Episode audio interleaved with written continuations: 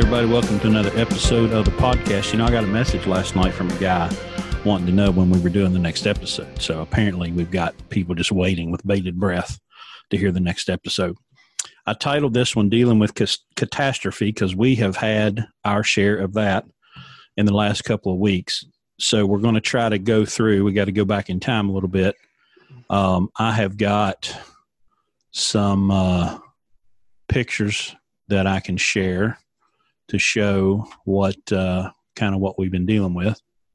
So I'm going to start this story in October when I got a call on a, I believe it was a Saturday. Saturday morning. About 10 o'clock. Yeah. Well, no, I got a text.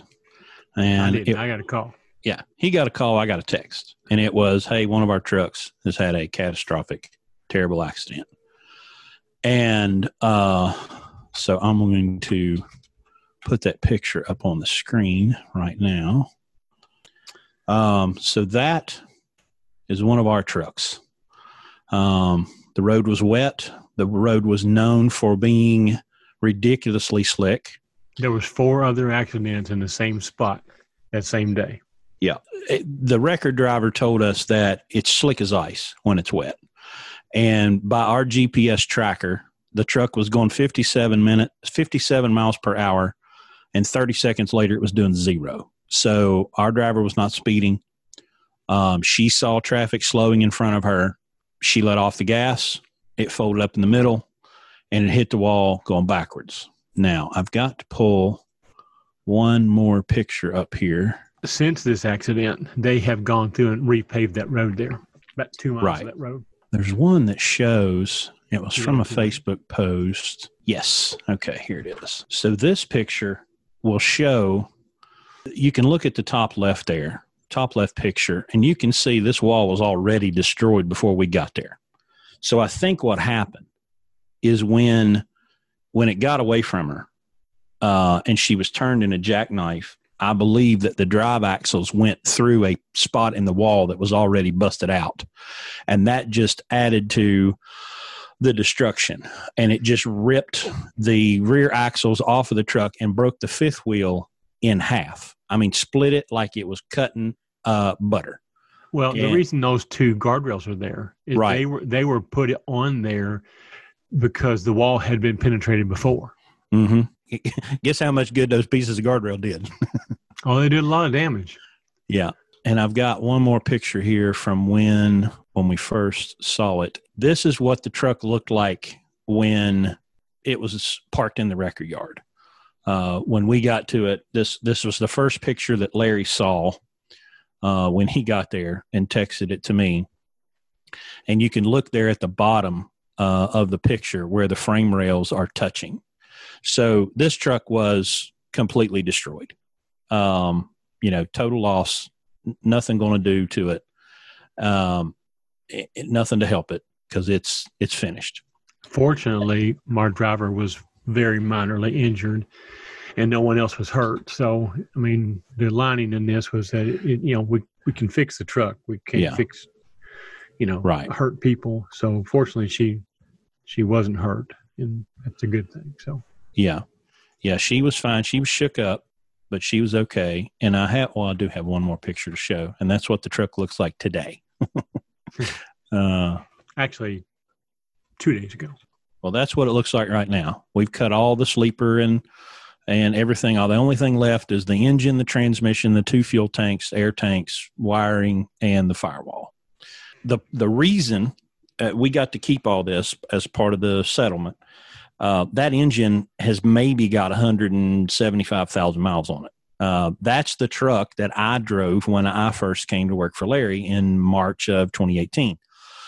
That truck just got a fresh engine. I picked it up at the Detroit dealer where the engine had just been inframed. And so from March of 2018 to October of 19, that truck was in operation. So we were able to keep basically that engine. Transmission wasn't hurt. Pretty much everything from the battery box forward on the frame was fine. Everything else was completely destroyed. So we've just had it sitting there in this yard since October. And we're thinking, well, we'll do something with it someday. Well, someday has arrived. So we need to start this story about a month ago. Has it been a month, 6 weeks? Because the Cascadia went down first. Let's go back, though. Let's talk about the acquisition of this truck. You okay? You kind of mentioned it. I mean, it just didn't float there. When we did the settlement with the insurance company, we were given an option of taking, I forget now what the full value was, but for $2,100 less, I could keep the truck. Okay. Mm-hmm. Yeah. Now, keep in mind, we know that we just spent $30,000 on that motor a year earlier, you know, and right. we know the motor's good. We know that there's probably $10,000 worth of modifications we have done to the truck that we knew that we could harvest from that truck. Mm-hmm. So between the value of the engine, the transmission, and then the stuff that we put on that we knew we could get off, it was a no-brainer to take the $2,000 less and keep the truck. Right. I mean, before we got it out of the junkyard, or out of the tow yard, we took $4,000 worth of stuff off of it before we even had it stored, you know. Yeah. And $500 worth of fuel. So, yeah. So it was just a good decision to, you know. Now the flip side of that is, yes, we've had to put up with this thing for, you know, 6 months and store it and that sort of thing. But fortunately, we, you know, the guy that Cabot Forrest was very, very generous with his. An angel. Yeah. He really was good to us, you know. And so we thought, well, we'll buy a truck that is good but needs a motor. And that was the whole reason for us buying it. So now I'll hand it back over to you. So I'm guessing about 6 weeks ago, I was trying to find a date, 4 or 5 weeks. So we have a 2010 Freightliner Cascadia. And we bought that truck in March of 19? February, March, yeah. Yeah. So how we got that truck was a driver called Larry broke down in Fargo, North Dakota. Dead of winter. In January. And had been up there a while, right? Been up there for a few weeks. Yeah. Yes. It was some sort of camshaft issue with the truck. Known issue with Detroit, but nothing, no warranty to cover it. So she's broke, has nowhere to go, living in a motel. Somehow, I guess Landstar put her in contact with Larry. Larry says, "Here's what I'll do. I'll buy the truck, I'll fix it, and I'll take it from you, you know, in a deal, and you come work for us."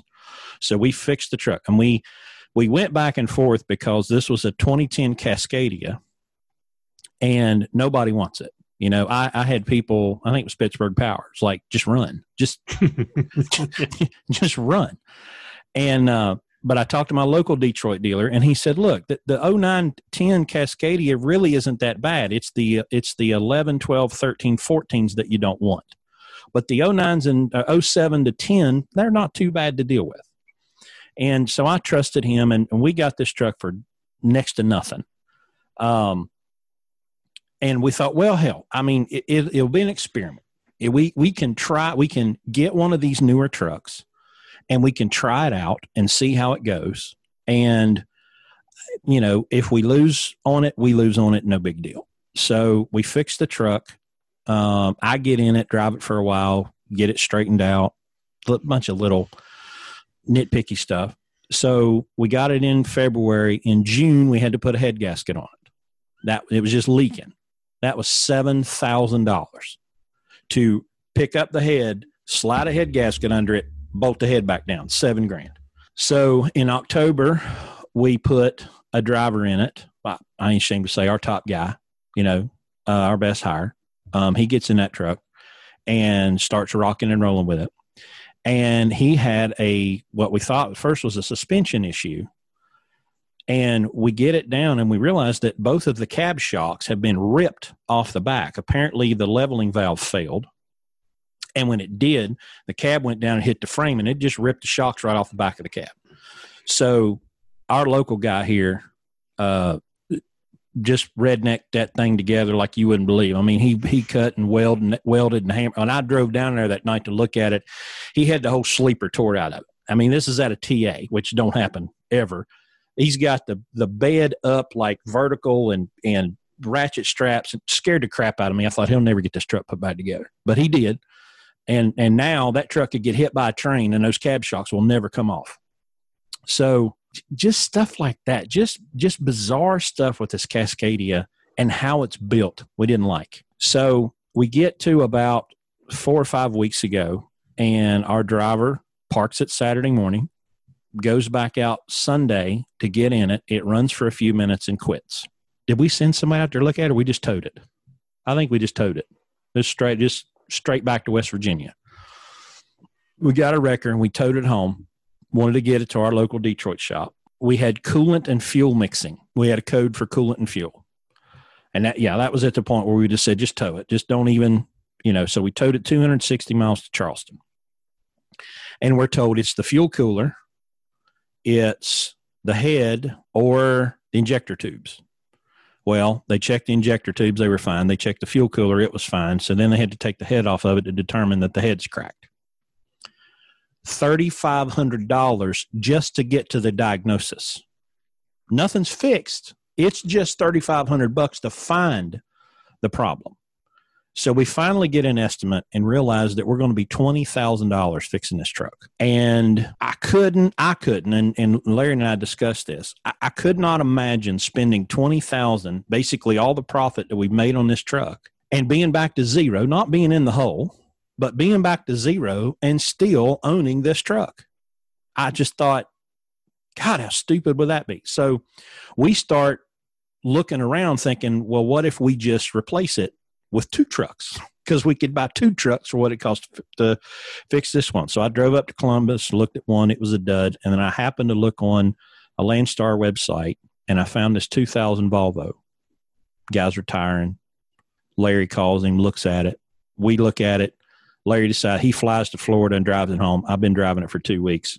And this Volvo is probably 10 times the truck that Cascadia is, and we acquired it for half of what it would cost to fix that Cascadia.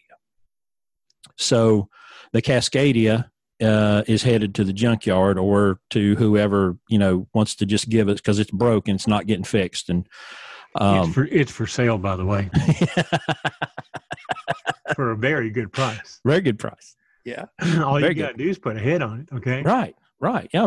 Block's fine. The transmission's better than that. If you have a 09 and 010 Cascadia, you need this because you need the extra parts. Okay. Right. So this would be a spare. This would be a good thing for y'all to have. Yeah. So call me. So in the midst of this, within the Cascadia broke first, right? Yeah. From what? Oh, before the other one. Yeah. Yeah. That was about a week apart. So we've got an 06. So Chris is getting ready to go on 2 weeks vacation. Okay. Oh yeah. So right. So it worked out because we could put the driver that was in the Cascadia in Chris's truck for 2 weeks because the truck would have set anyway. Right. So that worked out pretty good. But so we thought 2 week deadline. Yeah. Truck. That's the other part. So I wasn't even planning on going on vacation, but this truck breaks, and now, and I'm like, well, I'll go ahead and take my 2 weeks off and we'll put him in my truck. So he'll have something to drive. And we thought, man, we're slick, we're sharp, we got this figured out. So my vacation begins, and I get a phone call from one of our other drivers. He's in an 06 Century that we bought from another Landstar BCO. Side note, if you buy a truck from a Landstar BCO and he says, man, I just had a 120 done, I just had a fresh DOT, just go ahead and get you a fresh one, because this sumbitch wouldn't have passed the DOT. I mean, there wasn't nothing about this truck would pass the DOT. Anyway. If I told Landstar who did that inspection, they'd get burned at the stake. They'd never do another one, I'll tell you that. That's for sure. So he calls me. I'm walking around GameStop with my 10-year-old. And he calls me and goes, hey, does these clutches ever need adjusted? Now, he doesn't have a lot of experience. What experience he does have was running team, going back and forth across the country, but he's just really green at trucking in general, right? So I said, well, yeah, I mean, but we just put a clutch in that truck in January, and it's June. And I said, I don't, I don't think it would need adjusted. What's it doing? He's like, well, it's just acting funny. And I'm like, okay, well, describe funny. And he's trying, and I'm just not getting it. So about 40 minutes later, I'm walking through Dollar Tree. My phone rings again. He's freaking out. He said, my gear shift just went through the floor. And I said, your what? He said, a gear shift just went through the floor. And I said, now, come on now. No, that's not possible. He's like, well, there's a bunch of expletives. And I said, well, I got to have pictures. I mean, I can't. There's no scenario in my mind where a gear shift just gets sucked through the floor. So he sends me this video, and from under the truck, there's diesel fuel everywhere, and the transmission has done loops inside the frame, and it's wrapped up wiring harness and fuel lines and transmission cooler lines and air lines. And sure enough, the gear shifter knob is at the floor. And I was like, I ain't never seen anything like that in my life.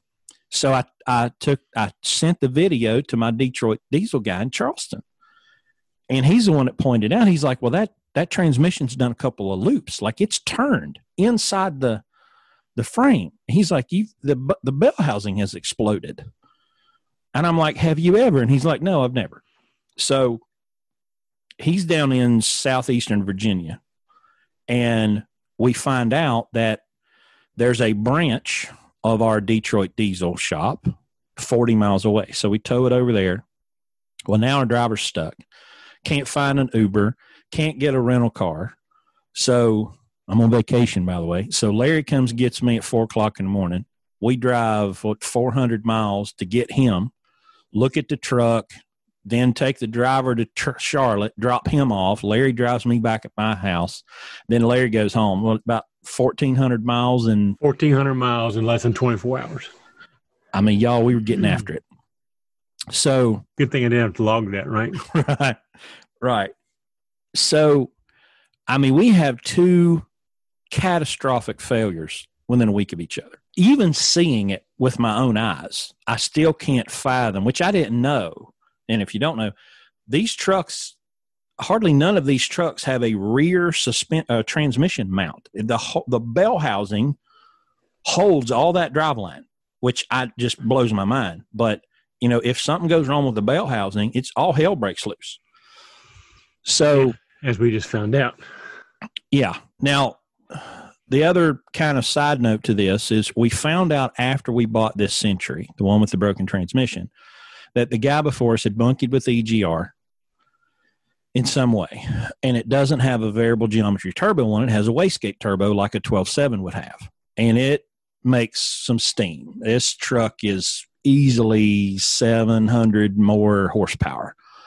When I drove it to shake it down for a couple of weeks, I went at Fancy Gap with 42,000 in a box and 9 gears and just digging. I mean, just that thing, you know. Now, of course, they're claiming the horsepower is what broke it.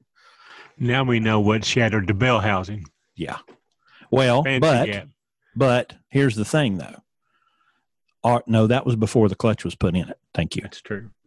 Okay. So this driver, his fuel mileage numbers tells me he's keeping his foot out of it. Because you can, with that truck, you can choose very easily between 4.5 and 6.5, just on how hard you squeeze the throttle. Because when he first got in it, he was like, I've never drove anything like this in my life. And I'm like, well, keep your foot out of it. And his fuel mileage the first week was atrocious. And we talked to him, and he went up 2 miles to the gallon after a conversation. So he's not been gouging on this thing. He's been driving it right. You know, we got no remedy from the people that put the clutch in. You know, they're not going to take any responsibility. And at this point, it just really doesn't matter. But in order to fix that EGR and make it right, and we want it right, we don't want it deleted, we want it to be the way it's supposed to be, you got to change the turbo. Well, you don't have a core because your turbo's wrong. So there's $3,500. You need an EGR valve, you need an EGR cooler, you need a V-pod, and you need a computer reprogram. You're looking at $8,000 minimum, probably plus labor, to get this truck right. Oh, by the way, we've got a transmission laying on the ground, a broken bell housing, a wiring harness ripped all to hell, and no fuel lines, air lines, and air tanks are busted. So we made the decision last week that we can take the remnants of this wreck truck and have them transplanted into the blue truck and spend a lot less money, even with the wrecker bills that are substantial, as you can imagine, and still be ahead because we know this motor. We saw OPS on it. We've done all the oil samples since it was new. We know this motor. We know this transmission. It has all the wiring. It has all the lines. It's plug and play. They take all the stuff out of the broken frame. They put it into the other part. They plug it all up. They turn the key. We're good to go. So that's the basic kind of nuts and bolts of what we've had to do to take one truck, throw it in the trash, and then take two trucks and combine them into one. But when we're done and the smoke clears, we're still going to be ahead based on fixing these individually, and we no longer own a Cascadia, thank God. So you want to we could have spent $20,000 and fixed the Cascadia, but when it's all said and done, we still got a Cascadia.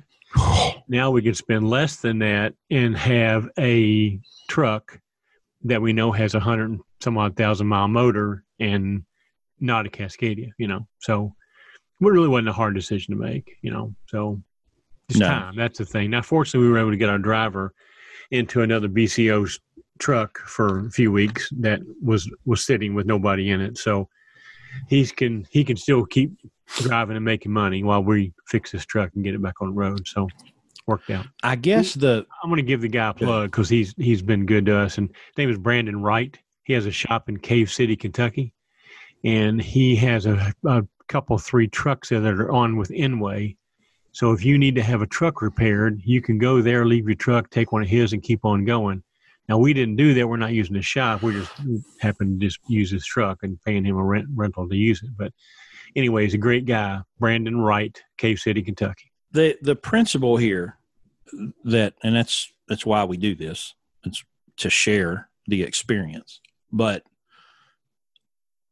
I saw – what was that post I saw the other day about $1,000 a week truck payment plus $200 a week in maintenance for 3 years for a 2018 Cascadia. I did the math. Yeah. $187,000 is what they'll pay for that truck, and assuming they didn't pay anything down and assuming there's no buyout. Now that's just the total of the payments. Okay. Yeah. So I don't know that. I can't tell you what those other two things are, but there's probably one or the other, I would think. Yeah. So minimum of 187 for a 2018 Cascadia. So when this happens, not having a spare truck, and at some point we've discussed having a spare sitting around. We just haven't got there yet. But without a spare truck and 5 drivers and 5 trucks, when something like this goes down, well, we're losing money. The driver's losing money. And so our first priority, well, number one, before anything else, was to take care of the driver. So we were fortunate that I had time off coming. We were able to keep one driver running, put him in my truck. The next driver essentially was down. He was down a week, right? By the time it was all, you know, his broke down. We got him, took him home, and he was down about a week, and we got him in somebody else's truck. We're not making any money. He broke down on a Monday, and we got him home on Tuesday, and then he actually got back in Brandon's truck on Tuesday mornings. He was down a week. Okay. Yeah. So, you know, that's the thing that when I see, I'll see people on Facebook be like, well, I want to buy a truck and put a driver. And I think, please don't. I mean, I don't, it's not that I don't want you to, it's just that I don't want you to, because I now know. I used to do that math when I was a single truck owner operator and thought, well, I mean, hell, if I got one, if I had two, it'd be even better.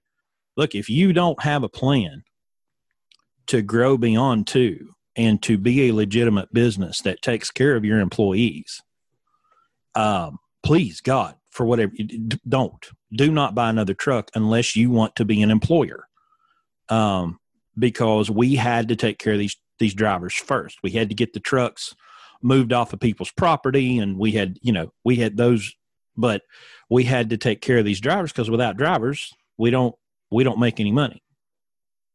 So we took care of them, and then we had to figure out what we're going to do to remedy the situation. And it's really not all that complicated. But I know there will be people like, well, man, you're going to have to spend all this money. Yeah, but we're in these trucks for long enough that we can recoup any expense that we have.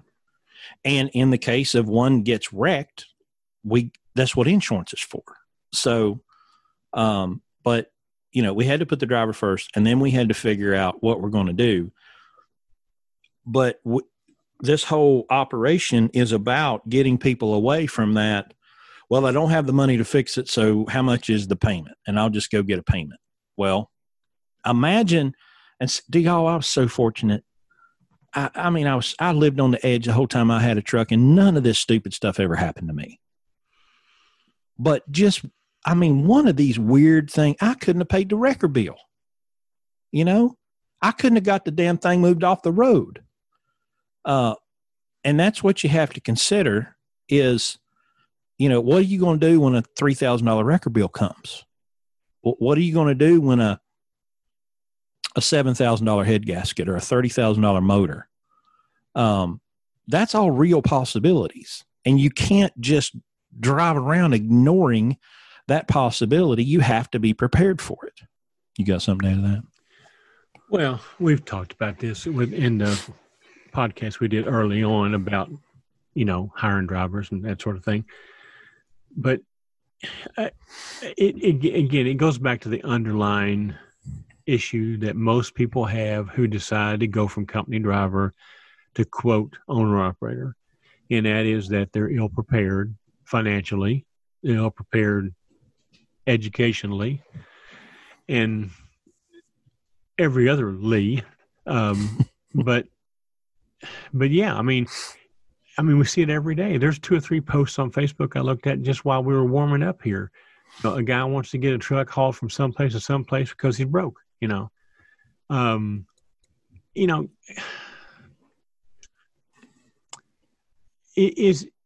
guess your job is so bad that you're willing to go into business for yourself and take all these risks to get out from under your job. I don't know. I can't quite conceive of that. But you know, the thing that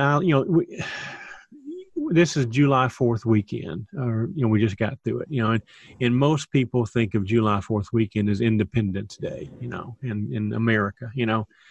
I was thinking about it this weekend. I thought, you know, we should be celebrating July the 4th at Blue Ribbon because we're teaching people and giving them the opportunity to declare their independence from a job. But, you know, but we're preparing them not to be like these other people. You know, we're preparing them, you know, with the knowledge and with the experience and with hopefully with the finances, you know, before they leave here, that they're not in that situation. Now, going into business is a big deal. You know, it's not just signing a paper and paying $187,000 for a truck that you can go pay $60,000 for. That's not a good business decision. That's desperation. That's all it is. It's ignorance and desperation, you know, neither of which are good practices to have in business. You know, I couldn't run my business and feed all the families I have to feed, making ignorant and desperate decisions. Or being in an ignorant and desperate situation, you know? So at some point in time, somebody's got to put the big boy pants on, you know, and take the responsibility, you know? Yes, we had drivers that didn't lose anything, basically, because of the fact that we took care of the driver first, you know? But that isn't by accident. You know, we planned for that. The decisions that I make are made about the driver, you know, with the driver in mind. And that comes first in my company is that, you know, we're a driver first company, you know, and every decision I make is about whether it's a win-win-win for Landstar, me and the driver. So I know we're getting into a kind of a bigger, a deeper root situation here, but that's what we're talking about. You just can't, if you think that you're going to go into business and make the payment, that's all you got to do, man, you're way off. You're way off. You know, what happens if a virus hits and you're out for 7 weeks? What do you do then? Look at all the restaurants that are out of business right now, you know, because they couldn't sustain 2 months, 3 months of no business. They're gone. And some of them will never come back, you know. That's what business is about. It's for the big boy pants, you know, not for amateurs. And especially if you're going to take on employees, because now it's not just your livelihood you're dealing with, but you're dealing with the livelihood of other people who rely on you and depend on you for that paycheck on Friday. And if you can't take care of yourself, how in the hell are you going to take care of them? Yeah. Not that you shouldn't get in business. Right. Do it right. You know, what's the hurry? If you don't have two nickels rubbed together, don't go in business. Get you a good job somewhere and save the money. Save the money. What nobody does, save money. If all you're doing is making your payment, I promise you, you're not saving any money. Okay? So I digress. Well, you know, we've waited really to tell the story of the wreck. And I want to do a separate episode just on insurance, because that gives a lot of there's a lot of detail there in deductibles and who's responsible for what and what do you do, and really walk and dig into that, those few first days after you get that phone call and all that we had to do, is there's a lot of good stuff there that a lot of people have never had to deal with. I learned a lot through that. But we kind of waited to see where the conclusion, where was this engine and transmission going to end up after we got to keep it. And so now it's kind of coming all together. I've got some video footage of our trip and some of this other stuff I'm going to put together and put on our YouTube channel, but I'm kind of waiting for all the other pieces to fall. And we're having to have pieces of trucks moved from all over the place and brought into West Virginia, and we'll have all that put back together in the next couple of weeks. So that's your update for now on catastrophe. Whew, I had to work Cascadia on catastrophe. That ought to be the title. With a century on top as a cherry. That's so good. You got anything else you want to add? No, we could talk forever, but yeah. You know, I know people think that we're crazy for putting this much money in these old trucks. Okay. But look, people put a whole lot more money than that in new trucks and they break down, you know, mm-hmm. and not only that, you can, you know, the reason we decided not to fix the Cascadia, and we could have done that. We could have had it on the road by now. Okay. Fixed. Oh, yeah. And probably 2 weeks ago. But the thing is, when we're all said and done, we still got a Cascadia, you know, and I, maybe you don't understand that, but I mean, it's a truck that you cannot predict when it's going to lay down, you know, and no. You cannot, you know, and everything we do, you know, $7,000 head gasket, if that were a Series 60, that'd have been about $2,000. Everything we do to that truck is double or triple what the cost is of a Series 60. Yeah. So we did that truck as an experiment because it's getting harder and harder to find the older trucks that are in good shape. You know, when you put drivers in a truck, you can't just put them in a, you know, POS. You know, it's got to be halfway decent. We thought, well, if we can get these 09 and 10 Cascadias that are pre-DEF and get a better driver environment and still be able to put up with the DD15, it was an experiment we were willing to try. But it's one now that we know we'll never do again, because getting the truck is not worth having to get all the negatives that go with it, you know. And on top of that, it's unpredictable. The maintenance cost is double any other truck we have, you know. It's unpredictable, and a lot of the work has to be done in places that it's expensive to get worked on. And so it just, you know, our business model works. You know, it worked through the virus. It's worked through 2 or 3 down cycles since I've been in business. It's worked every other time, and that is go buy yourself a $10,000 or $15,000 truck, put about another $10,000 or $15,000 in it, and go make money. We will have all this expense paid for by the end of the year, and that truck will show a profit this year, and next year it'll be free and clear of any not really debt, but I'm just saying that the cost of doing it will be absorbed, And that truck will be good for years to come. You know, we'll put 1 million miles on that motor. You know, that'll take us 7-8 years to do. Mm-hmm. And there's nothing else on that truck can be fixed in 7 or 8 years that would not near cost what this Cascadia is going to cost. Yeah, and that's the thing. It's any one of these other trucks that have either the 14-liter or the 12.7 Detroit, they will give you some kind of warning. Something will, you know, it'll start acting funny. It'll start running rough, but you can get somewhere. These Cascadia, it's DD15. It's just running 1 minute and not the next. It just shuts off, and there you are. And the other thing that I learned through all this is now I've had a Cascadia and I've had Columbias and Centuries. Y'all, I could go find a 2099 model Century right now, pay $6,000 for it. If it runs and frame is good, I can rebuild the whole interior.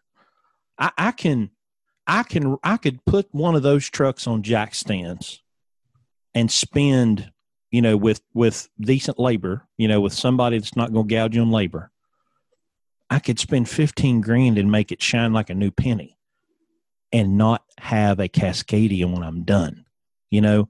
And that's the thing. It's, you know, I don't want to put a $600 seat in a 20-year-old truck. Well, I'd rather do that than spend $600 that you just pull it out of your pocket and burn it if you're going to have a Cascadia. Let's go back to that example you talked about with the lease purchase deal. In 3 years, this person's going to have spent at least $187,000 for a 2018 truck. Mm-hmm. Okay?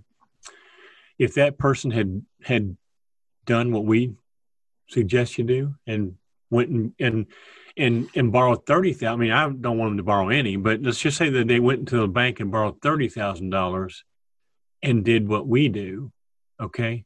In 3 years, they would have put $157,000 in their pocket, hauling the same, doing the same thing they're doing right now. Probably more because the maintenance cost is going to be a lot less on that truck. Downtime a lot less too. $157,000. Now we're talking that's $50,000 a year. Okay, most people don't make $50,000 a year. This person could have saved $50,000 a year. Let me say that again. This person would have saved what no one in this world does anymore: save freaking money. Save $50,000 a year between doing what they did and doing what they should have done if they just listened to the lunatics. Yep. Well, we're going to have to shut this down because I got to go to work. So this is your update for now. We'll do some more content for you here soon. We've been a little busy. So y'all check us out online, facebook.com/BlueRibbonLogistics. We are still looking for drivers because once we get this mess cleaned up, we're going to hire some more drivers and buy some more trucks. So go click on Drive for Us at BlueRibbonLogistics.com, Chris at BlueRibbonLogistics.com, Larry at BlueRibbonLogistics.com. I've got a great deal on a 2010 Cascadia. Okay, all you need to do is put a motor in it. Yeah, as is. It's as is. Where is? Yeah, yeah. You can bring a record. All right, y'all. We'll see you next time.